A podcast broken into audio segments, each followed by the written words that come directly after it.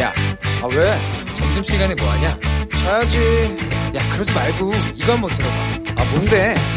지금 당장 라디오를 켜봐 나른한 오후 깨울 시사 토크쇼 모두가 즐길 수 있고 함께하는 시간 유쾌하고도 신나는 시사 토크쇼 오태훈의 시사본부.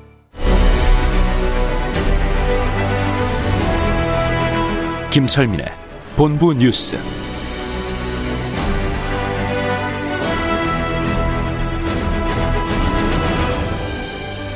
네, KBS 제1라디오 오태훈의 시사본부 2부 시작합니다. 이 시각 중요한 뉴스들 분석해드립니다. 본부 뉴스, 뉴스의 핵심을 짚어주는 KBS 보도본부 아이언민, 김철민 해설위원과 함께합니다. 어서 오세요. 네, 안녕하세요. 김철민입니다. 아, 수능 얼마 남지 않았고 지금 그렇죠. 코로나 상황 심각합니다. 네.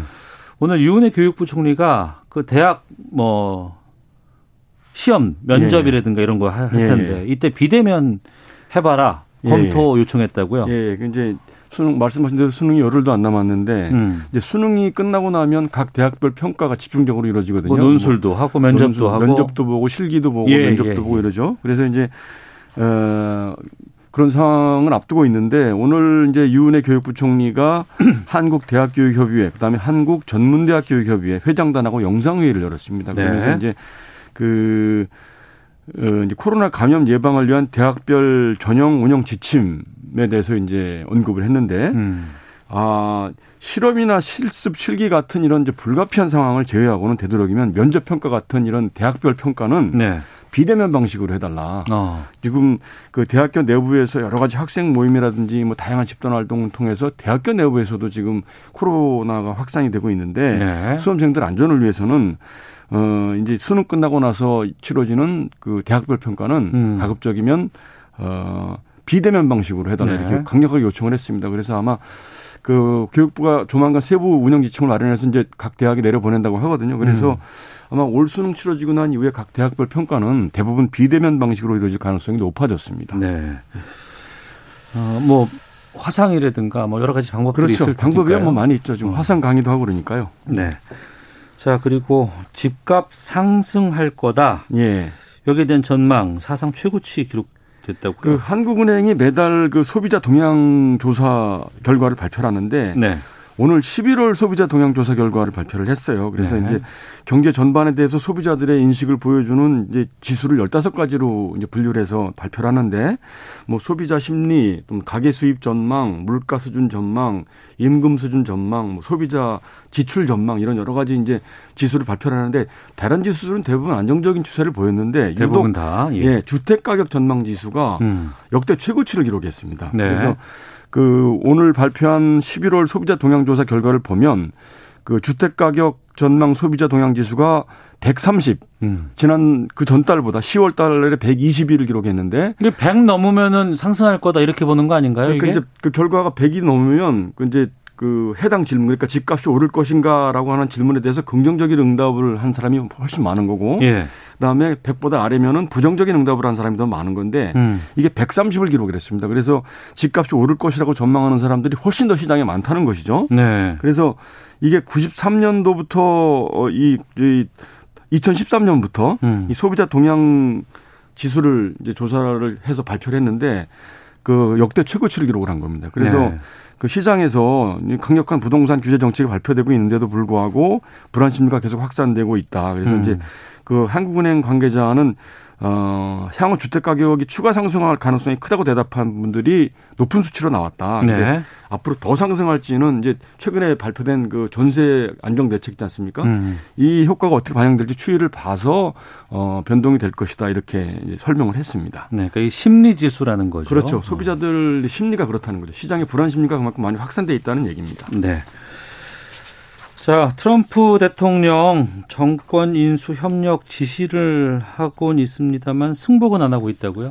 근데 오늘 이제 그 AP통신 같은 주요 외신들이 일제히 보도를 했는데 미국의 그 정권 인수 작업은 통상 그 연방 총무청이라고 불리는 GS라, GSA라는 부처에서 그 선거가 끝나고 나면 특정 후보의 승리를 이제 인정을 하고 네. 그다음에 이제 인적 물적 지원을 하는데 네. 그동안 트럼프 대통령은 이 연방 총무청에 어, 저 인수인계 절차에 협력하지 말라 이렇게 지시를 내려놓은 상태였거든요. 어. 그런데 오늘 미국 연방 총무청이 바이든 당선인 측의 정권 인수 절차 에 협력할 준비가 돼 있다 이렇게 음. 서면으로 통지를 했다고 합니다. 네. 이게 아마 이제 그 트럼프 대통령이 그 이제 트윗을 통해서 밝혔는데 그 에밀리 머피 연방 총무청 청장에게 어 정권 인수 초기 절차와 관련해서 해야 할 일을 하도록 그 권고를 이렇게 했다 이렇게 밝혔습니다. 음. 그래서 오늘 그 연방 총무청이 이제 바이든 당선인 측에 어 우리가 도와줄게요. 인수인계 절차를 어. 시작할 준비가 돼 있다 이렇게 네, 이제 네. 공식적으로 서면으로 통지를 했다고 합니다. 음. 그래서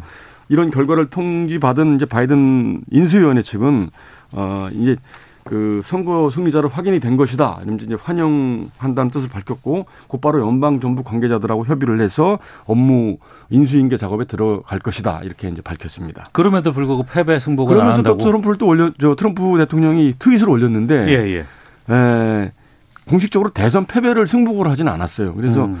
어, 정권 인수 작업에 일단 협조를 하지만 네. 그래도 대선 개표, 개표 결과에 대한 불복 소송은 강력하게 계속할 것이다. 계속 잘 싸울 것이다. 나는 아직도 내가 승리한 것으로 믿는다. 이렇게 또 트윗을 올려서 음. 지금 뭐 승복한 것도 아니고 그렇다고 아닌 것도 아니고 이런 애매한 이런 상황을 맞이하게 됐습니다. 네. 어쨌든 정권 인수인계 작업은 공식적으로 시작이 됐다고 보면 될 것 같습니다. 네. 어, 이 뉴스 재밌네요. 로또 당첨은 됐는데 수 예, 예. 찾아가지 않은 금액이 3년간에 1,300억 원이라고요. 예, 오늘 저 국민의힘 안병길 의원이 기재 기획재정부 자료를 이제 공개를 한 것인데요. 네. 지난 2017년부터 2019년까지 3년 동안 누적된 로또 당첨금 미수령액이 1,315억 원이었다고 그럽니다. 근데 이제 어. 1,315억 원이었는데 그 중에 이제 그 한 68% 그러니까 886억 원이 네. 5등 당첨된 금액이에요. 5등 당첨금이 5천 원이거든요. 아, 1등이 이렇게 된 게 아니고 네, 아, 예. 쌓여 있으니까 그러니까 예, 예, 예. 그러니까 5등 당첨된 분들은 대부분 자신이 자신이 당첨된 사실을 잘 모르기 때문에 아. 그래서 안 찾아가는 경우가 많아서 예. 이게 지금 이제 전체 1,300억 가운데 이제 68%인 886억 원을 차지했고 네. 1등에 당첨됐는데 안 찾아간 금액이 147억 원. 아, 그래요. 당첨 사실을 모르는 것 같다고 그럽니다. 이분 얼마나 억울할까. 그러니까 빨리 알아야 되는데. 그러니까 5등은 이제 액수가 작아서 안 찾은 예, 경우가 예, 많고 예, 예, 예. 1등은 당첨된 사실을 모르는 경우가 많은데 음. 요거 동- 당첨금 청구 소멸시효가 1년입니다. 그래서 1년이 지나면 못 찾아가요? 국고로 귀속이 돼서 어. 공익사업에 쓰여지거든요. 예. 그래서 예, 이제 대부분 다 이제 국고로 귀속이 됐는데 그래서 이, 이 최근에 이제 경기 불황에다가 부동산이 폭등하고 이러면서 로또 이제 구매하는 분들이 늘었고 음. 그래서 그에 비례해서 이제 당첨금을 안 찾아간 그런 수령액이 미수령액이 더 늘고 있다 이렇게 이제 보고 있고요. 네. 지금 국회 차원에서 미수령액을 그 청구할 수- 청구할 수 있는 그 제, 저 소멸시효 기간을 음. 1년에서 2년으로 늘려야 된다. 네. 이런 이런 의견도 나오고 있다고 합니다. 근데 1년에서 2년 늘리면 이거 찾아갈까요? 그래도 안 그때도? 찾아갈 것 같은데 5천 원 정도는 아마 그냥 어. 안 찾아가는 분들이 많으실 것 같습니다. 아, 알겠습니다. 나도 이거 남겨놓은 거 아닌가 모르겠네. 한번 확인해 보십시오. 알겠습니다. 자, 본부 뉴스 KBS 보도본부의 김철민 해설위원과 함께했습니다. 고맙습니다. 네, 고맙습니다.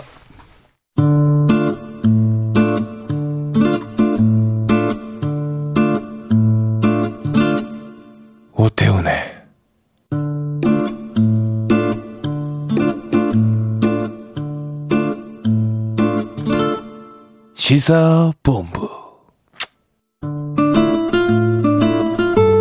네, 1시 9분 지나고 있습니다. 시사본부는 청취자분들의 참여 기다리고 있습니다. 샵 9730으로 의견 보내주시면 되고요. 짧은 문자 50원, 긴 문자 100원, 어플리케이션 콩은 무료로 이용하실 수 있습니다. 팟캐스트와 콩, KBS 홈페이지를 통해서 시사본부 다시 들으실 수 있고 유튜브를 통해서도 만나실 수 있습니다. 일라디오 시사본부 이렇게 검색창에 검색해 보시면 영상으로 방송 모습 확인하실 수 있습니다. 자, 매주 화요일 정치 주요 이슈들을 살펴보는 시간입니다. 정치화투. 더불어민주당 김성환 의원 나오셨습니다. 어서 오십시오. 네, 안녕하세요. 김성환입니다. 예, 국민의힘 조혜진 의원도 함께 하십니다. 안녕하십니까? 예, 반갑습니다. 조혜진입니다. 네. 국회의원들은 원래 연말 되면은 여러 가지 모임이라든가 행사 이거 엄청나게 많잖아요. 불러주는 데도 많고. 누구나 그렇죠. 네. 예. 연말 연초가 많고 봄 예. 가을에 많고. 음, 아, 다 맞네요, 그러면. 아, 예. 근데 이제 올해 지금 오늘부터 이 거리두기 수도권 2단계로 격상됐습니다. 그만큼 심각하기 때문에 네. 또 만남 같은 것들도 좀 조심스러울 수밖에 없고 조심스러울 정도가 아니고 아예 안 해야 될 것 같아요. 국회 내에 제가 어 토론회 준비해 놓은 게 서너 개 있는데 다 일단 잠정 연기했습니다. 아 무조건 무기한 연기. 예. 어, 조혜진 의원께서는. 예, 그 지금 말씀하신 거는 국회의 세미나실, 회의실 이거 다 폐쇄되기 때문에 네, 네. 물리적으로 이제 불가능한 거고 음, 코로나 시작되면서 지역의 행사는 다 없어졌습니다. 그렇죠. 근데 이제 개별 소규모 모임들이 있었는데 어. 이렇게 되면은 소규모 모임들도 자제하는 분위기로 들어가겠죠. 예. 아, 또 그런 그 소규모 모임이라든가 행사라든가 이런 걸 통해서 또 생계를 또 이어가시는 분들도 많이 계시는데 네. 또 그분들에게는 엄청난 타격이 있고 네. 네. 또 시험 앞두고 있는 수능생들에게는 얼마나 지금 긴장되는 것이고 그렇습니다. 학부모도 그렇고 상당히 좀 조심스러워야겠다는 생각이 좀 들고요. 자, 정치 이슈를 하나씩 좀 두 분과 말씀 나눠보도록 하겠습니다.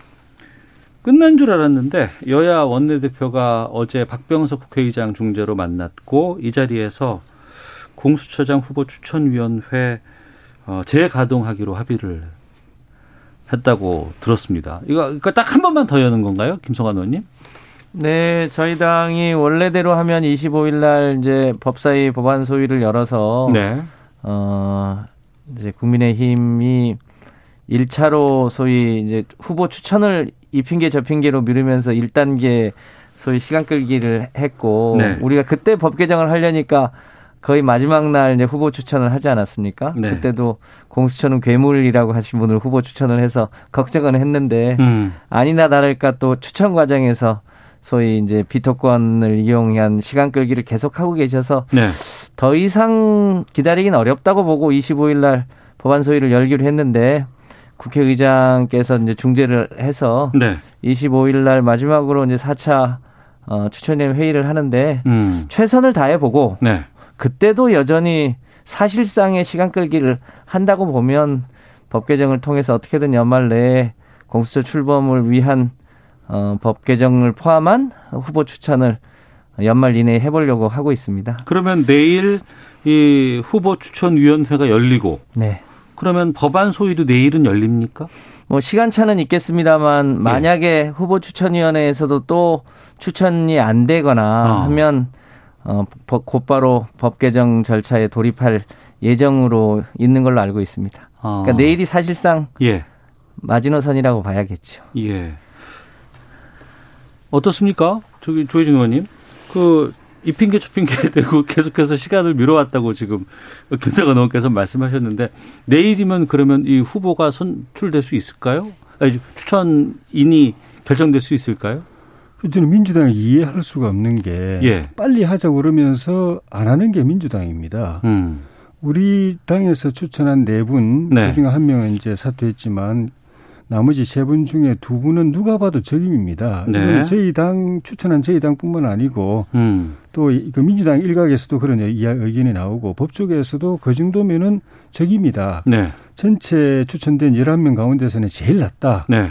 그분들 정도 중 그 두 분 중에 누구를 임명해도 그거는 최상이다라고 공감대가 형성돼 있는데 네. 민주당이 이걸 비토를 했어요. 민주당이 비토를 냈다, 오히려. 그 두 후보를 어. 거부했기 때문에 지금 이 사태가 오- 오는 것이거든요. 예, 예. 그분 그분 좀 두 명을 받아들여 가지고 어. 추천했으면 네. 바로 이제 그다음 절차로 이제 저기 대통령이 그 중에 한 분을 지명하고 예. 인사청문회 절차 들어가는 겁니다. 어. 근데 그, 그 민주당에서 비토권을 행사해가지고 그두 분을 갖다가 아웃 시켜 버렸습니다. 예, 예. 그두 분은 뭐 법조계 안팎의 의견도 그렇지만은 어. 문재인 정부 초대 검찰총장 후보로 올라갔던 사람들입니다. 예. 그런 분들이 안 된다고 하는 거는 민주당은 자기들이 정말 청와대 말대로 그냥 하수인 역할을 할 사람 아니면 안 뽑겠다는 뜻밖에 안 되는 거예요. 그리고 어. 자기들이 거부해놓고 출범 안 된다고 그러고 그걸 갖다가 우리한테 뒤집어 씌우고 그러면서 예. 법을 바꿔가지고 예. 영구적으로 본인들 뜻대로만 그 저기 임명할 수 있는 그저 구조로 만들겠다는 의, 의지 의사잖아요. 어. 그러니까 지금이라도 그 두 분을 갖다가 받아주고 예. 그래서 이제 다음 절차로 넘어가든가 예. 아니면은 나머지 분 그 추천 그 민주당에서 추천하는 분들 또 법무장관 또 대법원 그다음에 변협에서 추천하는 분들 티오 중에서 정말 괜찮은 분 추천하면 음. 초대 공수처장으로서 중량감이 있고 네네. 그리고 정치적 중립과 독립성을 확실히 지킬 수 있는 분이면 저희는 정말 사심 없습니다. 음. 바로 임명 바로 그 받아들일 수가 있습니다. 네. 김성환 우리. 저희를 받아들이 저희가 추천한 두 분을 받아들이든지 예. 아니면 정말 괜찮은 분그 예. 두 분의 필적할 만한 분 찾으면 있거든요. 어. 추천하시면 우리가 받아 받아주면 됩니다. 어. 그럼 바로 되는데 예. 이것도 저것도 안 하면서 법 개정만 이렇게 몰아붙이는 거는 다른 의도가 있는 거죠. 네. 김성환 의원 위에 말씀해 주세요. 국민의힘 측의 주장이신 것 같고요. 예, 예. 어, 지난번에도 제가 보기엔 야당에서 추천하신 분 중에도 공시장 후보로 부족함이 없는 분이 계시다고 판단이 됩니다. 다만 네. 네. 어, 국민의힘에서 추천한 분을 두 명 다 올려야 된다라고 얘기하는 건 조금 실제로도 좀 무리가 있는 거죠. 어. 그 추천인 회의에 제가 들어가진 않아서 모르겠습니다만 가장 많은 분들이 추천을 선호했던 분은 대한 변협에서 추천한 분이라는 거 아닙니까? 네. 그런데 그 그분에 대해서는 또 국민의힘 측에서 계속 비토권을 행사해서 안 된 거죠. 음. 그러니까 어그그 그 최대 공약수를 찾기 위한 진지한 노력이 저는 여전히 부족하다. 최대 공약수는 7명 가운데 뭐 6명이 예를 동의를 해줘야 되는 거니까. 비토권이 있다고 해서 예. 우리 우리 당에서 추천한 사람 두 사람 받아라 음. 아니면 못하겠다 지금 이 시기잖아요. 예, 예. 저는 이렇게 접근하는 건 바람직하지 않다고 보여집니다. 어. 있을 수 있다고 보여집니다. 그러나 예, 예. 둘 중에 두, 두 사람을 다 받아라 음. 이렇게 얘기하는 게 그 내에서 논의가 어떻게 되는지는 모르겠습니다만 네. 적절치 않다라고 음. 보여지고 실제로 객관적이고 중립적인 분들이 추천될 수 있도록 좀 더 진지하게 노력을 해야 되는 타이밍인데 네. 그게 이제 거의 데드라인까지 왔다고 보여집니다. 음, 두 분은 상황에 대해서 이제 말씀을 해주시는 거고 그 후보 추천 위원들이 이제 그 안에서 투표를 해서 이제 10명인가요? 10명 가운데 2명을 추천을 하게 되는 것 아니겠습니까? 이 2명은 7명의 추천 위원들 가운데 6표를 얻어야지만 최종 후보가 되는데 만약에 한 명은 6표를 받았어요. 근데 2명을 추천을 해야 되는데 한 명은 안 나왔어요. 그러면 어떻게 되는 겁니까? 그 저 좀 전에 그 우리 당 후보 두 명 안 받으면은 예. 못하겠다. 그거 아닙니다. 음. 우리 당 후보가 누가 봐도 제일 적임이고 아, 예, 그분들만 되면은 민주당이 더 이상 우리를 독촉할 필요 없이 바로 출범할 수 있기 때문에 그렇게 하자는 거고 네. 만약에 그게 못 되겠다 하면 한다면 그 중에 한 분을 뽑- 이제 뽑고 나머지 한 분은 또 다시 뽑더라도 문제는 지금 추천돼 있는 네. 여당이 추천한 분들이나 나머지 기관들의 추천한 분들이 공수처장으로서는 본인들한테 미안한 이야기지만은 어. 누가 이렇게 외부에서 볼 때는 이게 그 이제 지금 좀 뭐랄까요? 아, 자격이 안 돼요. 예. 그, 어. 그러니까 저희가 생각하는 두 가지입니다. 정치적 중립, 독립을 확실히 지킬 수 있는가. 예. 그 다음에 공수처라는 막강한 권력기관을 이끌어갈 만한 역량이 되는가. 음. 그러니까 딱 그 두 가지고 네. 그두 가지에만 합당한 분을 추천해 오면 우리 지금 추천한 분들은 아니라는 거예요. 저희 판단에는. 음. 또 많은 분들이 또 그래 생각합니다. 네. 그러니까 거기에 합당한 분만 추천하면 우리는 받아들입니다. 음. 그에 대해서는 다른 의견 없습니다. 사심 없습니다. 네. 꼭 우리가 우리가 추천한 분들이 돼야 된다는 것도 아니에요. 예. 그 요건에 해당하는 분이면 우리가 바로 받아들일 수 있습니다. 음. 근데 우리 쪽에 추천한 분 두 분이 그게 누가 봐도 합당하기 때문에 그 부분을 받아주면 제일 좋고 예. 아니면은 이쪽에 한 분, 그 다음에 또 새로 그, 그의 그 비견, 그, 그, 어, 비견될 만한 분들을 새로 추천해가지고 또한 음. 분을 뽑든지 네. 아니면 아예 두 분을 그쪽에서 뽑아도 됩니다. 어. 자격 요건을 갖춘 사람을 다시 추천해 달라는 거예요. 그러면 내일 그 추천위에서 좀 두 분이 나올 가능성은 두 분께서는 어떻게 보세요? 제가 보기에는 이제 현행 법상 어 이제 공수처장 후보는 두 사람을 추천하고 네. 어, 그 중에 대통령이 한 명을 한 명을 지명하게 되어 예. 때문에 한 사람만 추천해서 올라가는 일은 없다. 없지 않을까 어. 싶습니다. 어떻게든 어 거기 추천 위원들이 어, 어떻게든 오늘 중으로 그 추천을 자리에서 하자고 하면 예, 예. 그 중에서 어 아주 최선이거나 아니면 음. 차선이거나 해서 두 사람을 추천하게 될 거고 네. 여전히 뭐 판 깨자고 하면 음. 이런저런 이유를 들어서 우리 우리가 추천한 후보는 되고 네. 당신들이 추천한 사람은 못 믿겠고 지금 음. 그 말씀이시잖아요. 네. 그렇 그렇게 해가지고는 여전히 어또 또 이 공수처 출범 자체를 어, 시간 끌기를 할 가능성을 배제할 수 없다 이렇게 보고 있기 때문에 음. 만약 이번까지 잘 안 되면 저희는 뭐 그 법 개정 추천 권한을 완화한다든지 이런 방법을 통해서 어떻게든 연내에 공수처 출범을 위한 절차를 어, 추진하려고 구상하고 있습니다. 이제 그런 일이 안 생기면 좋겠다는 게 현재까지 바람입니다. 네. 저희가 동의하지 못하는 거는 민주당이 추천한 분들이라거나 네. 또는 다른 기관들이 추천한 분들이라서 동의하지 못하는 게 아니에요. 예. 객관적으로 저도 음. 저도 그 민, 저쪽에서 추천한 분들이 여덟 일곱 분인가 되는데 네. 이름 아는 분이 딱 한 분밖에 없어요. 어. 저도 웬만하면 뭐 저 법조계 쪽을 또 예, 예. 법원 검찰 쪽을 많이 아는데 아. 그리고 심지어 그 추천위원들이 검증을 하려고 그래도 예. 어느 어느 쪽 사람 그 각각 그 라인을 타, 그 저기 찾아가지고 그 사람을 검증해야 될지 모를 정도예요. 그러니까 추천할 만한 자료도 없고. 예. 어. 그러니까 그런 분들이라서 우리가 추천 그. 동의를 못하는 건지 예. 그지 민주당이나 우리 당이 아닌 타 기관이 추천해서 그 동의를 못하는 게 아닙니다. 음. 그런 요건에 합당한 사람 정치적 독립 중립 지키고 공수처를 이끌 만한 리더십 가진 사람을 추천하면 네. 민주당이든 누가 추천하든 누가 추천한 어느 기관에 추천한 분들 우리가 받아들입니다. 알겠습니다. 근데 지금 있는 분들은 말씀- 지금 있는 분들은 아니라는 거예요. 진실로 믿고 싶습니다. 음. 네. 아니 그건 저 제가 담보합니다. 네. 우선 내일 후보 추천위의 상황이 이제 어떻게 나오느냐 네. 여기에 따라서 좀 달라지는데 거기서 두 명이 나오면은 그냥 거기서 이제 그렇습니다. 대통령께서 그 중에 한 명을 지명을 하면 되는 것이고 만약에 안 나왔다 또 안 됐다 그러면 이제 민주당은 법 개정으로 가는 거죠. 그렇, 그렇게 지금 저 어, 예정하고 있는 상황입니다. 예. 그러면 12월 안에 그 법이 다 통과될 수 있습니까? 지금 만약에 내일까지 후보 추천이 되지 않으면 예. 아마 이제 시간차가 조금 있겠습니다만 어, 법안 소위를 열어서 네. 법안 소위에서 지금 저희 당 의원 이제 김용민 의원이나 백혜린 의원이 냈던 안이 있거든요. 네. 그러니까 후보 추천 요건을 완화한다거나 음. 아니면 이제 일종의 법적으로 추천인을 이제 마지노선을 설정한다거나 해서 네. 어, 그 일종의 이 명백한 소위 시- 시간 끌기를 통해서 공수처 출범 자체를 막으려고 하는 그런 것은 원천적으로 좀 막기 위한 법률 개동 개정을 시도를 할 예정인데 음. 어, 이번 이제 정기국회가 예산안 처리는 12월 2일까지고 네. 정기국회가 12월 9일까지니까요. 그 전까지는 공수처 법안 처리를 마무리한다는 게 현재까지 계획입니다. 네. 근데 민주당이 그렇게 강행 처리하면은 수적으로 의석수로 우리가 막을 길은 없습니다. 그러니까 민주당이 원하면 처- 처리할 수 있는 거 아니겠어요? 그걸 할수 있죠. 근데 수적으로? 이제 그래 될, 예. 그래 될 때는 우리 당의 저항도 있지만은 예.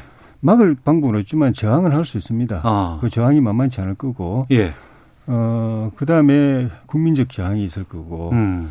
그리고 그렇게 해서 민주당이 법을 마음대로 뜯어고쳐가지고 민주당 마음대로 임명한 공수처장이면은 네. 시작부터 이건 정권 하수인으로 딱 낙인 찍혀서 시작됩니다. 어. 그 기관은 정권 하수 기, 그 기관, 그 저기 청부 수사 기관으로 낙인 찍혀가지고 시작되는 거고, 네. 그거는 초대 공수처장한테도 불명예고 거기서 일하는 사람들은또 불명예고 음. 그리고 힘이 실릴 수가 없습니다. 네. 하는 수사마다 논란에 정치적 논란에 휩쓸릴 거고 그러되면은 맛, 그 맡을 사람도 마음 별로 썩 내키지 않을 거예요. 음. 여야가 합의해서 만장일치로 다 추천하는 그 제도 속에서 되기를 원하지. 네. 그러면 이 기관이나 공수 공수처장이나 다 시작부터 레임덕으로 시작되는 거예요. 알겠습니다. 그래서 그 부담이 아마 여당에게 저는 적진 않을 거라고 봅니다. 그럼 조혜진 의원께 이 질문을 드려볼게요. 예. 그 강력한 저항이 있을 거라고 하셨는데, 예, 그러니까 국민의힘 차원에서도, 예, 그러니까 국민적인 저항 말고도, 예. 그럼 국민의힘에서는 어떤 것들을 계획하고 있는지 궁금하고 어떤 것들을 실행에 옮길 수 있습니까? 그걸 뭐 당장 이야기할 수는 없고요. 예, 예. 아, 모두 좀 전에 말씀드린 것처럼 숫자로 막을 방법은 없어요. 네. 그런데 어. 국회 운영 과정에서 또 야당의 역할이 있는, 있는 것이기 그렇겠죠. 때문에 예, 예. 예, 그렇게 하면은 나머지 국회 연말까지 예산 처리, 법안 처리 그 이후에 또 그 국회 운영이 그 순탄하게 기대하기는 어렵다고 봐야 됩니다. 그야말로 뭐 결사항전 이렇게 되는 건가요? 아, 그런 극단적인 표현을 쓰고 싶지는 않지만은 어. 국가의 중요한 사정 기관을 이런 식으로 예. 정권 하수인 기구로 출범시키는 걸 자시, 자시하고 있으면 야당이 죽은 야당이죠. 알겠습니다. 국민들한테 욕 듣습니다. 그럼 예. 야당이. 그럼 김성환 의원께 이 질문을 드려볼게요. 앞서서 그냥 여당 위주로 출범을 시켜버리면 공수처 출범 자체에도 이게 문제가 생기는 것이고 힘이 실릴 수가 없다 수사에 이렇게 해서 이거는 반쪽짜리다 이렇게 얘기하고 계시거든요. 그 부분에 대해서는 우려가 안 되십니까? 뭐 왜 우려가 없겠습니까? 저희도 음. 가급적이면 그 그 우려를 감안해서 네. 어 이제 야당에게 추천 이 두 명의 추천권을 주고 비토권까지도 사실상 준 거 아닙니까? 음. 그런데 그 비토권을 남용해서 사실상 후보 추천을 이런저런 이유로 계속 사보타지하면 결국 어 공수처 출범을 못하게 하자는 거고 네. 그렇게 에, 끝까지 막다가 결국 어 법을 개정한다든지 하면 어. 이제 그걸 계속 흠집내기를 하겠다는 거 아닙니까? 예. 공수처 출범의 핵심이 뭡니까? 결국 어 권력기관 특히 우리 사회에 아직도 남아 있는 어 검찰 등등의 기득권에 대한 음. 견제 기구를 통해서 민주주의의 상호 견제 원리를 작동시키겠다고 하는 거 아닙니까? 네. 그것 자체를 원천적으로 막겠다고 하는 거는 기존의 일부 이 보수 어 기득권 세력들의 사회적 저항이 있는 거죠. 어. 지금 어 공수처 출범을 바라는 사람들은 총선에 그거 하라고 180석 밀어준 거 아니냐. 네. 그런데 왜 왜 미적미적거리고 그거 하나도 제대로 처리하지 못하냐.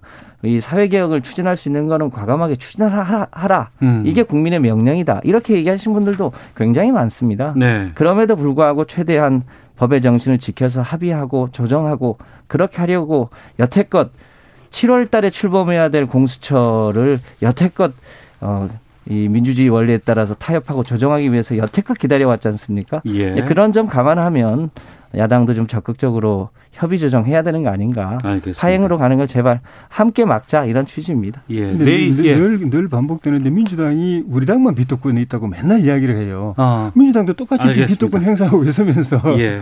우리 당 후보들에 대해서 정말 좋은 후보들이고 누구나 다 인정하는 후보들인데 어. 정권 마음에 말 잘 안 들을 거다 싶어가지고 비토하고 있으면서 그래서 이렇게 진행이 안 되고 있는데 알겠습니다. 우리만 비토하고 있다 거부권 행사하고 있다 이렇게 계속 이야기하시는 건 아닌 것 같아요. 공수처 출범을 음. 가지고 두 분께서 달리 지금 말씀하셨어요. 국민적인 저항이 있을 것이다. 일방적으로 추- 추진하게 되면라고 말씀하셨고 또 김성환 의원께서는 이거 추진 안 하면 이거 안 된다. 국민의 명령이다. 반드시 출범시켜야 된다. 이렇게 좀 양쪽이 좀 달리 어, 국민들의 어, 의- 의사를 받아서 지금 활동하고 계시는 상황입니다. 자, 더불어민주당 김성환 의원, 국민의힘 조혜진 의원과 함께 정치와트 말씀 나누고 있는데요. 저희 좀 몇 개 더 다뤄봐야 되는데 헤드라인 뉴스 기상청 교통정보 확인하고 돌아와서 두 분과 계속해서 말씀 이어가도록 하겠습니다. 더불어민주당 김태년 원내대표는 공수처장 후보 추천위 재개와 관련해 재소집된 추천위에서도 야당이 발목 잡기를 계속한다면 법 개정의 속도를 낼 수밖에 없다고 말했습니다. 국민의힘 주호영 원내대표는 공수처장 추천위원회를 재가동하기로 여야가 합의한 데 대해 초대 공수처장은 야당도 동의할 수 있고 특정 성향에 치우쳤다는 이야기를 듣는 일이 없도록 인내심을 갖고 합의 추천해야 한다라고 말했습니다. 정부는 민간의 감염병 전문가 집단과 방역 당국의 소통이 원활하지 못하다는 지적과 관련해 그간 중단됐던 별도의 민관 합동 전문가 회의를 다시 운영하겠다고 밝혔습니다. 방역 당국이 중환자 병상을 추가 확보하는 것과 관련해 운영 의료 인력의 확보가 먼저 풀어야 할 과제라고 밝혔습니다. 지금까지 헤드라인 뉴스 정원 나였습니다. 이어서 기상청의 송소진 씨 연결합니다. 미세먼지와 날씨 정보입니다. 하늘에 구름이 많이 껴 있어서 일부 지역은 흐리지만 시야는 선명합니다. 공기가 깨끗해서 지금 전국의 가시거리가 대부분 20km 이상 길게 트여 있습니다. 오늘 전국의 미세먼지 농도는 좋음에서 보통 단계를 유지하겠고요. 하늘에 많은 구름도 차차 거치면서 맑아지겠습니다. 한낮 기온은 서울 8도, 광주 대구 12도 등으로 어제보다 1도에서 3도 정도 오르겠지만 여전히 평년 기온 보다는 조금 낮겠습니다. 내일부터 금요일 사이에는 예년 이맘때 늦가을 기온을 보이다가 토요일부터는 본격적인 초겨울 추위가 시작될 전망입니다. 한편 강원 동해안에는 지금 건조주의보가 발효 중이어서 불조심하셔야겠습니다. 현재 서울의 기온은 6.1도입니다. 날씨 정보였습니다. 이어서 이 시각 교통 상황을 KBS 교통정보센터 김은아 씨가 전해드립니다. 네, 날씨 영향을 많이 받는 자동차에도 관심을 가져주셔야겠는데요. 경부고속도로 서울 방향 천안 부근 3차로 사고로 2km 정체입니다. 부산 쪽은 기흥휴게소 부근 5차로에 화물차가 고장으로 서 있어 신갈분기점 부근부터 7km 구간이 막히고 있습니다. 중앙고속도로 춘천 방향 칠곡 부근 3km 정체는 작업을 하고 있어서입니다. 영동고속도로 강릉 쪽인데요. 신갈분기점 부근 1, 2차로에서 작업을 하면서 1km 구간에서 영향을 받고 있고요. 광주 원주 고속도로는 광주 방향입니다. 역시 작업 때문에 광주 휴게소에서 동곤지암 쪽으로 2km 지나기 답답합니다. 서울 시내 수월한 길이 대부분이고요. 내부 순환도로는 성수대교 방향 정릉 램프를 못 간 1차로에서 작업 중이라 정릉 터널부터 막히고 있습니다. KBS 교통정보센터였습니다.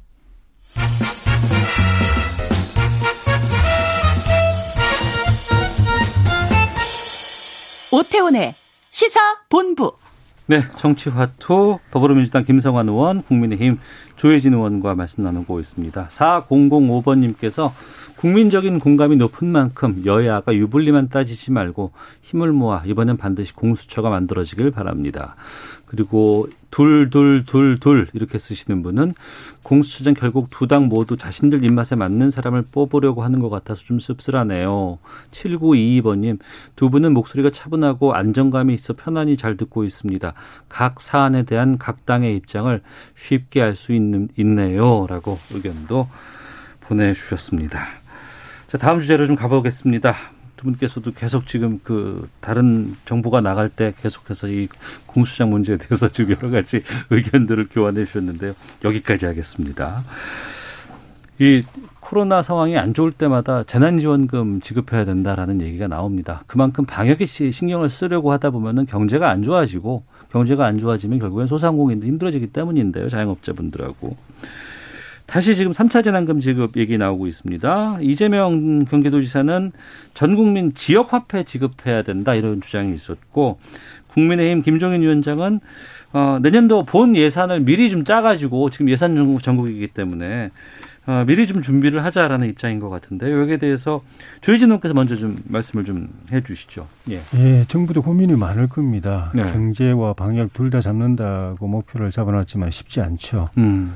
어, 특히 이제 이번이 제 3차 유행으로 들어가는데, 어, 제 1, 2차 유행보다도 더 크게 말 그대로 팬데믹 상황이 올 수도 있고, 네. 벌써 2단계 격상했고, 일부 지역에서는 거의 뭐 2.5단계, 3단계에 준하는 정도로 강도를 높이고 있는 상황에서 바로 이제 민생 경제가 위축이 되고, 바로 그 사업 손실이 오는 분들이 이제 줄줄이 나오게 돼 있고, 그게 뭐, 웬만한 국민들은 다 해당이 될 겁니다. 네. 그러니까 그걸 정부가 그대로 방관할 수는 없는 것이고 음. 그 고통을 완화시켜주기 위한 조치가 필요하고 거기에 이제 당장 현실적으로는 재난지원금인데 어, 필요한 상황이 올 수도 있다. 그건 공감대가 있는 것 같고 네. 또이 대비해야 된다. 그 공감대가 있는 것 같고 다만 그거를 어떤 형태로 준비할 것이냐 또 지원 대상을 또 규모를 또 어떻게 할 것인가 요에 이에 대한 논의가 사회적 논의가 지금부터 조금씩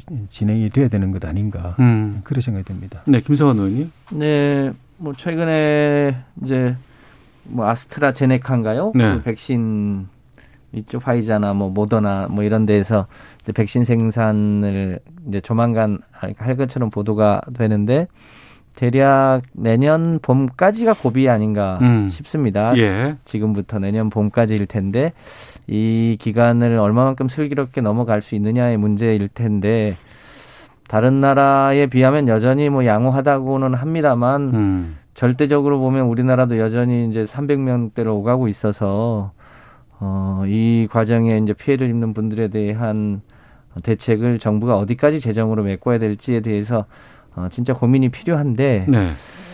예산 심사가 이제 12월 2일까지 법적 기일이 정해져 있는 거잖아요. 네. 그러니까 일단 이 법적 기일에 정해져 있는 거는 하고 또 어. 이 부분에 대해서는 어, 그, 뭐, 예결위 심사 과정에서 논의가 되겠습니다만, 아직까지는 그 논의를 감안해서 편성된 예산이 아니기 때문에, 네.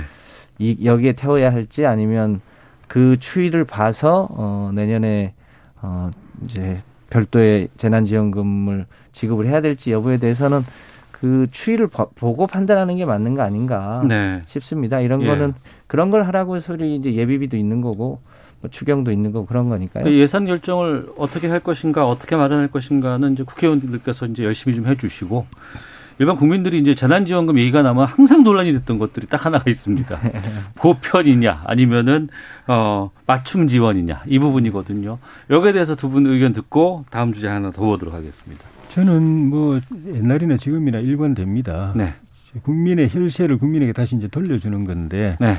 여유가 있고 그 돈 사실 푼돈처럼 느껴지는 분들 근데 그 돈이 정말 아쉽고 목마른 음. 분들이 네. 있는데 예.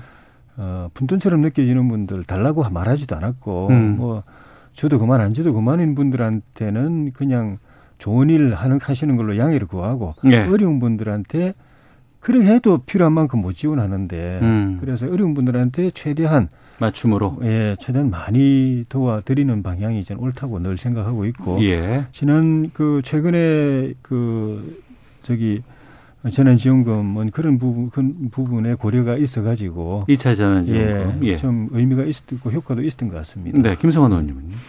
저는 이 문제가 양자택일 문제는 아니라고 보여집니다. 예. 왜냐하면 이 코로나 바이러스에 눈이 안 달려가지고 가난한 자와 부자인 자를 구별하지 않고 하는데 경제적으로 약간 부유가 부, 부자더라도 일종의 사업의 특성에 따라서 굉장히 심각한 타격이 오는 경우들도 있거든요. 음.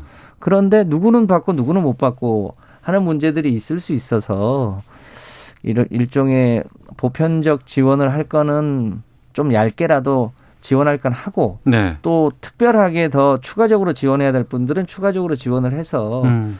어, 재정 지원의 형평성 문제도 훼손되지 않고 또 특별히 더 지원해야 될 부분은 더 지원을 해서 똑같이 지원하는 것이 또 평등한 것도 아니기 때문에 그런 이제 보편성과 어, 맞춤성을 좀 어, 가미해서 지원을 하는 게 더 나은 방법 아닌가 네. 이렇게 보여, 판단합니다. 네, 이거 지급하길 때가 오면은 또 이제 두 분께 말씀 본격적으로 좀 의견 들을 것 같고. 재난 지원금은 예. 아닌데 예, 예. 고용 지원금 받는 이게 소규모 아, 그 회사를 기업을 예, 예. 조그마한 기업 운영하시는 분이 그 고용지원금이라고 해서 뭐 30만 원, 50만 원 한 달에 아. 주는데 그거 아무 의미가 없는 거고 근데 네. 그거 주고 나서 세금 더 많이 가져가더라 아, 그런 이야기 하는 분들이 있는데 그런 분들까지 지원 대상으로 삼을 필요는 없다고 보거든요. 알겠습니다. 예. 자, 각 당내 현안 하나씩 좀 여쭤보고 마치도록 하겠습니다. 먼저 김성환 의원님. 예. 이번에 그 민주주의 4.0 연구원이 어, 출범을 했습니다. 네. 현역 의원 56명이 창립 회원이라고 하는데 김성환 의원님도 여기 계세요? 저도 노무현 대통령 때 청와대 비서관을 해서 예, 저도 예. 뭐 그렇게 따지면 친문이긴 한데 음. 저는 이제 당내 이더 좋은 미래라고 하는 아, 그 또 다른 모임에 예, 소속돼. 있어서 예, 예. 저는 이, 이 모임에는 참여하지 않았습니다. 아, 그러면 그 더 미래 네. 이쪽하고 또 이제 그 전 김근태 의- 의장께서 있었던 그 또 그룹도 있잖아요. 민평년이라고 예, 있죠. 민평년. 예. 이다 거의 다른 분들께서 다 하고 있는 뭐 겁니까? 중복 그 가입되어 있는 분들도 있고 어. 또 그렇게 하면 너무 시간이 많이 뺏기니까 예. 또 친소 관계에 따라서 어. 각각 이제 뜻이 맞는 사람들끼리 연구 모임을 하는 경우들도 있죠.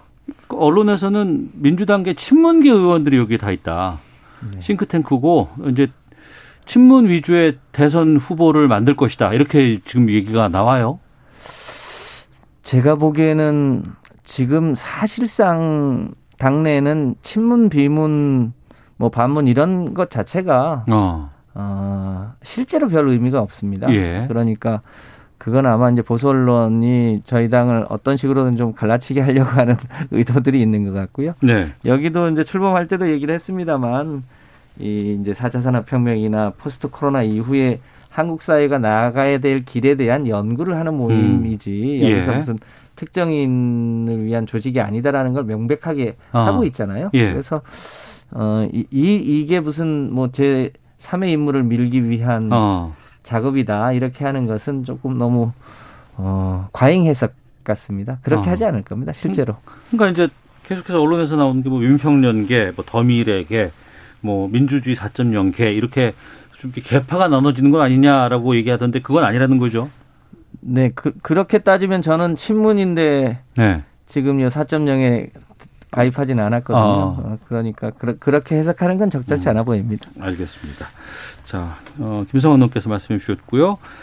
이번에 이제 조혜진 의원께 그 지금 가덕도 신공항 관련해서 예. 당내에서 좀뭐 얘기가 다른 것 같다, 목소리가 다르게 나온다 이런 얘기들 좀 많이 합니다. 예. 물론 지금 가덕도 신공항을 결정한 건 아닙니다. 지금 상황에서는 예, 예. 김해 신공항을 재검토하는 상황입니다만 음. PK 지역 의원들이 가덕도 신공항 특별법을 미리 가서 제출을 했어요.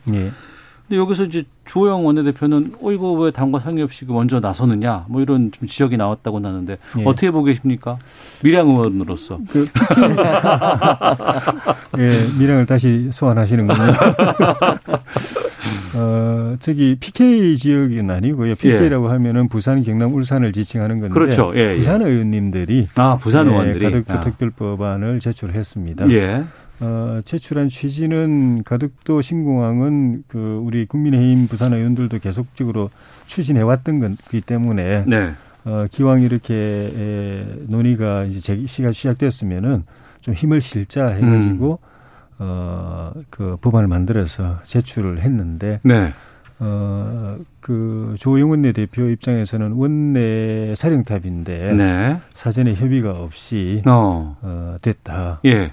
그건 이제 절차적인 문제고 예. 실체적인 문제로서는 이 문제에 대해서 지금 말씀하신 것처럼 정부 입장도 원점에서 재논의하는 것이지 음. 입지가 정해진 건 아닌데 네. 법으로 입지를 정해서 이렇게 하는 거는 어 이제 국가적으로도 또 사회적으로 논의가 있어야 되지만 당 내에서도 어. 어, 여러 가지 의견들이 있기 때문에 좀 조정 조율이 필요한데 네. 그거 없이 그냥 딱 특정해서 어, 법안을 만들 제출한 거는 좀 실체 내용적으로도 좀 문제가 있다 이렇게 해서 이제 원내대표가 문제 제기를 했죠. 근데 음. 부산 의원님들 입장은 또 이해될 수 있습니다. 네. 부산서 시장 선거가 5개월 앞으로 다가왔는데 예. 시장 선거를 필승해야 될 책임이 부산 의원들 어깨에 지워져 있기 때문에 음. 이 이슈를 어떻게 관리하느냐가 중요하고 그 점에서 이제 전술적 필요성을 생각해서 했다라는 부분은 저도 뭐 저, 저기 옛날에 가덕도 하고 경쟁했던 밀양의 지역구인 어, 의원 입장이지만은 네. 그런 부분도 이해가 되는 부분이 있습니다. 예. 전략적인 차원에서는 공항은 여러 가지 입지라든가 어 여러 가지 뭐 양이라든가 또 이제 편리성이라든가 많은 것들 안전성이라든가 많은 것들을 검토해 봐야 되겠지만 전략적인 차원에선 각 당의 전술적인 차원에서는 이게 그 내년 4월에 보궐선거 부산시장의 선거에서 상당히 영향을 끼칠 만한 지금 이게 사안이거든요. 어떻게 보고 계십니까? 뭐 제가 보기에는 이게 대선이 아니고 네. 어, 부산 시장 보궐선거이기 때문에 또 여 부산에 있는 여야 국회의원들이나 후보들은 모두 다 가덕도를 찬성하고 있는 상황이라 음. 그 자체로 어 찬반이 나뉜다면 굉장히 중요한 변수가 되겠지만 네. 어 그 여야 후보가 모두 찬성을 하고 있고 할 것이기 때문에 음. 큰 변수가 되지는 않을 거라고 보여집니다. 네. 다만 이제 역사를 좀 거슬러 올라가면 사실상 이제 어 노무현 대통령께서는 그 가덕도까지를 구체적으로 점 찍진 않았지만 음. 그런 걸 염두에 두고 어 이제 후보지를 찾아보자고 했는데 네. 어 이명박 박근혜 대통령 때 아무래도 이제 TK의 입장이나 음. 이런 걸 고려하다 보니까 어중간하게 이제 어, 김해공항 확장으로 결정되었던 그런 역사성들을 고려해 보면 어, 부산 시민들이 현명한 판단을 하게 되지 않을까 알겠습니다. 이렇게 생각합니다. 예, 최진은 짧게. 근데 그 노무현 대통령은 그 당시에 김해 공항에서 큰 사고가 난 것 때문에 안정 안정성을 위한 대안으로서 예. 제안을 했고 음. 그 점에서는 가덕도도 좀뭐 대안이 될 수 있다고 보죠. 예. 근데 이명박 대통령이 다시 대통령 선거에서 공약을 했을 때는 그런 안전성 차원의 문제를 넘어서 가지고 어. 이 소외되고 네. 힘들어져가는 이 남북권 전체 음. 그 중에는 뭐 전남 전북까지 포함해서 네. 도구 경북 부산 울산 경남 포함해서 남북권 전체의 새로운 성장 동력이 될 만한 음. 이게 산업을 새로 일으킬 만한 그런 어, 제2의 관문공항으로서 제시를 했고 네. 그래서 그 부분을 정부가 좀 분명하게 했으면 좋겠습니다. 그냥. 안전성을 위한 조그마한 중견 공항이냐 음. 아니면 남북권 전체의 희망이 될 만한 성장 동력으로서의 인프라로서 제2 관문 대형 공항이냐 네. 이 부분을 분명하게 해주면 좋겠고 후자로 가야 아, 논의도 논란도 없어지고 예. 또 지방에도 희망이 될 걸로 봅니다. 알겠습니다. 자, 정치와투 마치도록 하겠습니다. 두 분 오늘 말씀 고맙습니다. 예, 네, 감사합니다.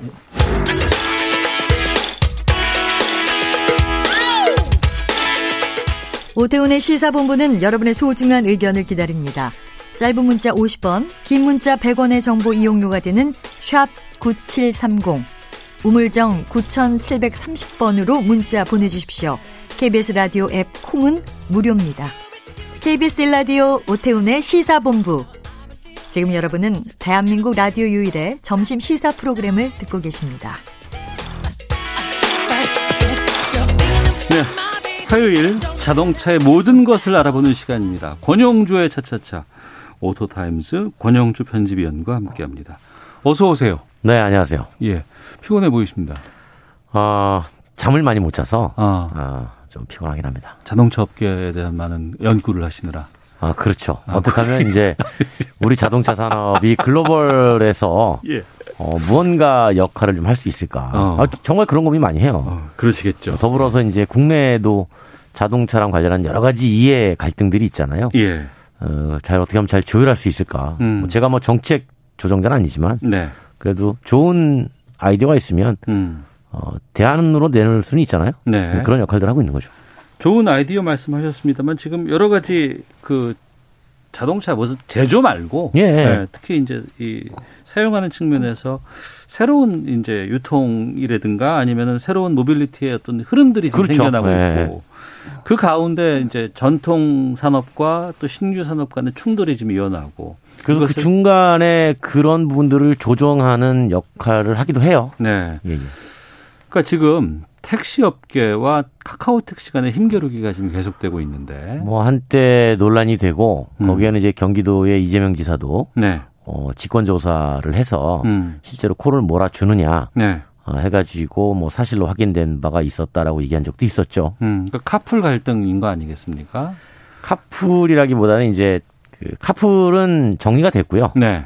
어, 지금 이제 전국에 이제 택시가 많지 않습니까? 예. 택시도 기사님들 기존 택시. 그렇죠. 예. 지금 택시 기사님들도 많은 청취를 하실 텐데 음. 아, 호출하는 게 여러 가지가 있어요. 네. 뭐 카카오 앱을 이용해서 호출할 수도 있고 음. 또 SK 팀앱을 이용해서 호출할 수도 있고 네. 어, 요즘 그거 많이 생겼더라고요. 여러 많이 있습니다. 다. 예. 뭐 마카롱에 아, 마카롱 택시 호출 앱을 이용해서 호출할 수도 있고 음. 그 여러 가지 호출 앱들이 있는데 예. 어, 최근에 이제 택시 업계가 그건 다 남들이 만든 거고 어. 우리가 직접 만들어서 예. 우리가 직접 호출하도록 하겠다라는 움직임들을 보이고 있어서 호출 사업을 택시 업계가 주도적으로 스스로 하겠다. 그렇죠. 어, 그래요? 왜냐하면 불가능한 사업은 아니잖아요. 그렇죠. 그거는 뭐 여러 가지 그 기술적인 문제가 있으니까 그거 만들면 되는 거니까. 웹 하나 만들어서 예, 예. 어, 이용자 모으고 어. 또 이용자가 호출했을 때 네. 어, 택시들이 뭉쳐서 어, 공급을 서비스를 해주면 음. 뭐 간단하게 해결된 문제입니다. 그 나왔어요, 그게? 나왔죠. 그건 이게 이제 사례가 예. 어, 광주 광역시에서 나왔어요. 광주에서 예. 예. 그 광주 광역시에 이제 최근에 리본 택시라고 하는 네. 호출 앱이 하나 런칭을 했는데 네. 이게 광주의 지역 택시 조합 사업자들이 음. 똘똘 뭉쳐가지고 네. 어, 더 이상 남의 거 호출 받지 말고 음. 우리가 직접 호출 앱을 만들어서 예. 지역 시민들에게 우리 택시를 이용하도록 하자. 어. 이런 측면으로 만든 겁니다. 그래서 그게 광주에서는 리본 택시라는 게 만들어지고 그렇죠. 그럼 그 지역별로 이게 다 다른 건가요? 경상북도에는 최근에 네. 오이소 리본 택시가 만들어졌어요. 오이소. 어. 그러니까 똑같은 리본 택시인 거죠. 예, 예. 같은 브랜드인데 이제 경상북도는 뭐 어서 오이소. 아. 네, 그래서 이제 오이소라고 하는 게 도 단위에서 예, 예. 앱을 만들어서 경상북도 도민들이 음. 어, 경상북도 안에서는 어느 지역에서든지 어, 동일한 앱을 가지고 호출을 하세요. 네. 이제 그렇게 뭉쳐지고 다른 곳에 또 만들어지겠죠. 음. 뭐 충북에 뭐 어, 들어와요 택시. 뭐 이를테면 예, 예. 들어와요 리본 택시 예, 예. 해가지고 이제 그 리본이라는 브랜드로 음. 전국을 엮어서 네. 택시가 직접 호출 사업을 하겠다 음. 이렇게 나타나는 겁니다. 근데 그, 그 전에도 이런 비슷한 사업들은 있었는데 성공하지 못했던 것 같은데. 이 시작이 되게 예. 재미 있어요. 어. 예전에 이제 카카오하고 카풀하고 갈등을 일으킬 때 택시가 네. 아 그때 이제 그 전국에 있는 모든 택시가 앞으로 카카오 호출을 받지 않겠다 음. 하면서 앱을 하나 만들어서 네.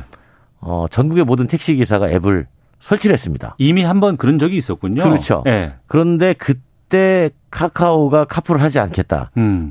바로 어, 사업을 접으면서 네. 택시랑 곧바로 손을 잡았죠. 어. 그러니까 애써 만들어 놓고 예, 예. 써보지도 못하고 싹도 틔우지 못하고 그 앱은 사라지게 된 거예요. 예. 이제 그 앱을 다시 살려서 지금 지역별로 어. 활용을 하겠다고 하는 겁니다. 그럼 다시 이게 부활한 건데 예.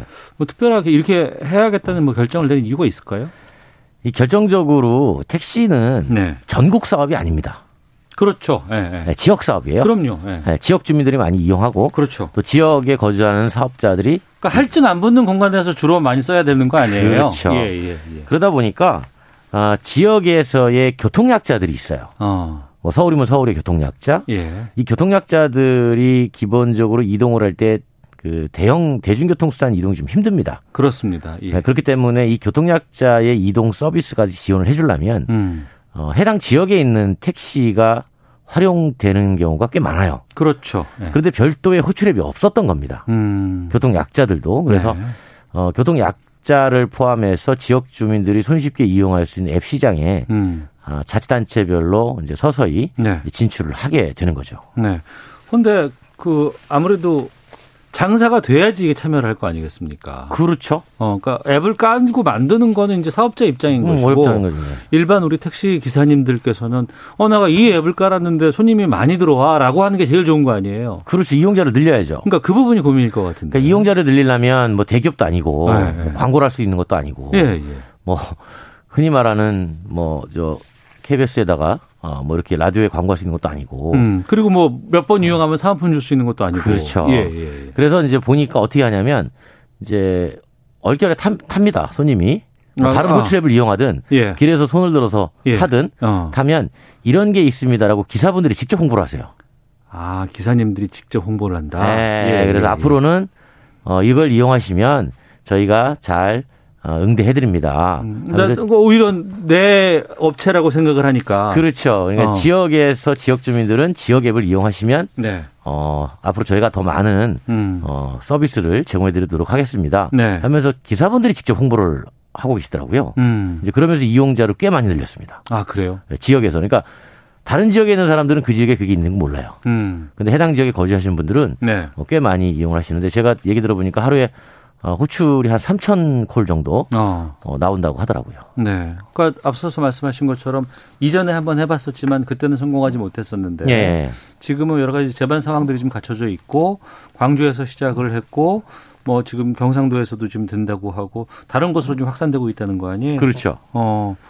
그러면 이건 좀 정착 지금 기미가 보여요? 네, 그 정착 기미가 좋고 음. 그 아무래도 이제 지역에 택시 하시는 분들이 네. 이제 위기감을 느끼는 거죠. 음. 어, 이대로 가면 우리도 변하지 않으면 네. 앞으로 지속 생존이 어렵다라고 판단해서 음. 그렇다고 이제 수수료를 많이 줘야 되는 대기업 프랜차이즈는 어, 좀 하긴 어렵고 음. 그렇다면 우리가 자체적으로라도 만들어서 네. 우리끼리 조금씩 수수료를 내어주고 그 돈 갖고 홍보를 하더라도 음. 어, 우리끼리 일단 뭉치는 게 어, 상당히 유리하다라고 이제 판단을 하신 것 같아요. 알겠습니다. 근데 철도 회사가 택시를 한다는 건 무슨 얘기예요? 코레일? 그러니까 이제 그 서울에서 예를 들어 경주를 간다. 네. 그러면 이제 KTX 앱에서 티켓 예매를 하잖아요. 그렇죠. 네. 그런 다음에 내리면 어떻게 하죠? 나와서 택시를 별도로 또 잡거나 해야 되잖아요. 그렇죠. 거기서 부르든가. 네. 그럴 필요가 없다는 거죠. 코레일 앱에서 택시까지 예약을 한다는 거예요. 아. 티켓팅을 하고. 아, 예, 예, 예. 그럼 훨씬 수월하겠네요. 그렇죠. 그런 것도 결국은 어, 그 큰 틀에서 보면 음. 그 지역 택시 사업자들과 연계를 연계해서. 해서 어, 바로 지역에서 호출을 받아서 대기할 수 있도록. 그러니까 오태훈 음. 아나운서가 경주에 관광을 가시면 네네. 코레일 앱에서 티켓을 예약하고 음. 택시를 예약하시면 나갈 필요가 없어요. 아. 나오 대합실에 나오면 기다리고 계시는 거죠. 예, 기사분이 예. 그래서 바로 어차피 도착하는 시간은 알고 뭐 있으니까. 알고 있으니까. 네, 그래서 바로 내려서 짐까지 들어주면서 이제 경주 관광지로 이제 이동을 시켜주는 그런 서비스가 가능해진 아, 겁니다. 그러니까 서비스의 이제 범위라든가 이런 마인드가 상당히 좀 예전보다는 좀 발전적이고 적극적으로 좀 가고 있네요. 그렇죠. 이제 교통수단과 교통수단 간의 연결을 음. 통해서 끊김없이 네, 이동을 시켜주는 서비스로 진화를 해가고 있는 겁니다. 아, 알겠습니다. 어, 이건 다른 얘기 같은데 요소수가 지금 논란이라는 건 무슨 말입니까? 아 최근에 네. 요소수 때문에 잘못 넣어가지고 음. 품질 불량 요소를 넣어가지고 네. 어, 불만들이 좀 많이 올라와서 아 혼유 사고가 아니고 요소수도 지금 이 문제가 생겨요. 예, 요소수도 품질 관리를 합니다. 네네. 품질 규정이 있고 그런데 어. 정부가 잘 관리를 안 해요. 예. 그러다 보니까 시중에 불량 요소수가 많이 유통이 되니 이거 다 주유소에서 팔고 막 이러지 않아요 요즘에? 그렇죠 온라인도 팔고 어. 음, 제가 이제 혹시나 하는 마음에 네. 그 청취자분들도 경각심을 좀 가지시라고 어. 요소수 고르실 때는 어, 품질 규격에 합격한 제품인지 음. 꼭 확인하고 구입하시라고 어, 마무리 부분에 제가 이제 좀 넣어놨죠. 잘못된 거 하면 어떤 문제가 생기는 거예요? 정화 장치가 고장 나요. 아 그래요? 예. 어. 그게 적게는 800만 원이고 예. 많게는 1000만 원이에요. 거의 대부분이네요. 수리비가. 어. 그러니까 이거 뭐 1, 2만 원짜리 요소수 잘못 넣어서 네. 돈 천만 원이 날라가면 음. 큰 낭피 아니겠습니까? 네. 그러니까 어쨌든 시중에 불량 요소수 주의 경보가 내려졌으니 음. 이용자들이 좀 꼼꼼하게 살피고 이용하시라고 네. 어, 제가 말씀을 드리고 싶었습니다. 예. 정품 요소수 사용하시고 불량 하시면 큰일 납니다. 네네. 자, 오토타임즈 권영주 편집위원과 함께했습니다. 차차차 마치겠습니다. 고맙습니다. 감사합니다. 예. 시사본부 내일 뵙겠습니다. 안녕히 계십시오.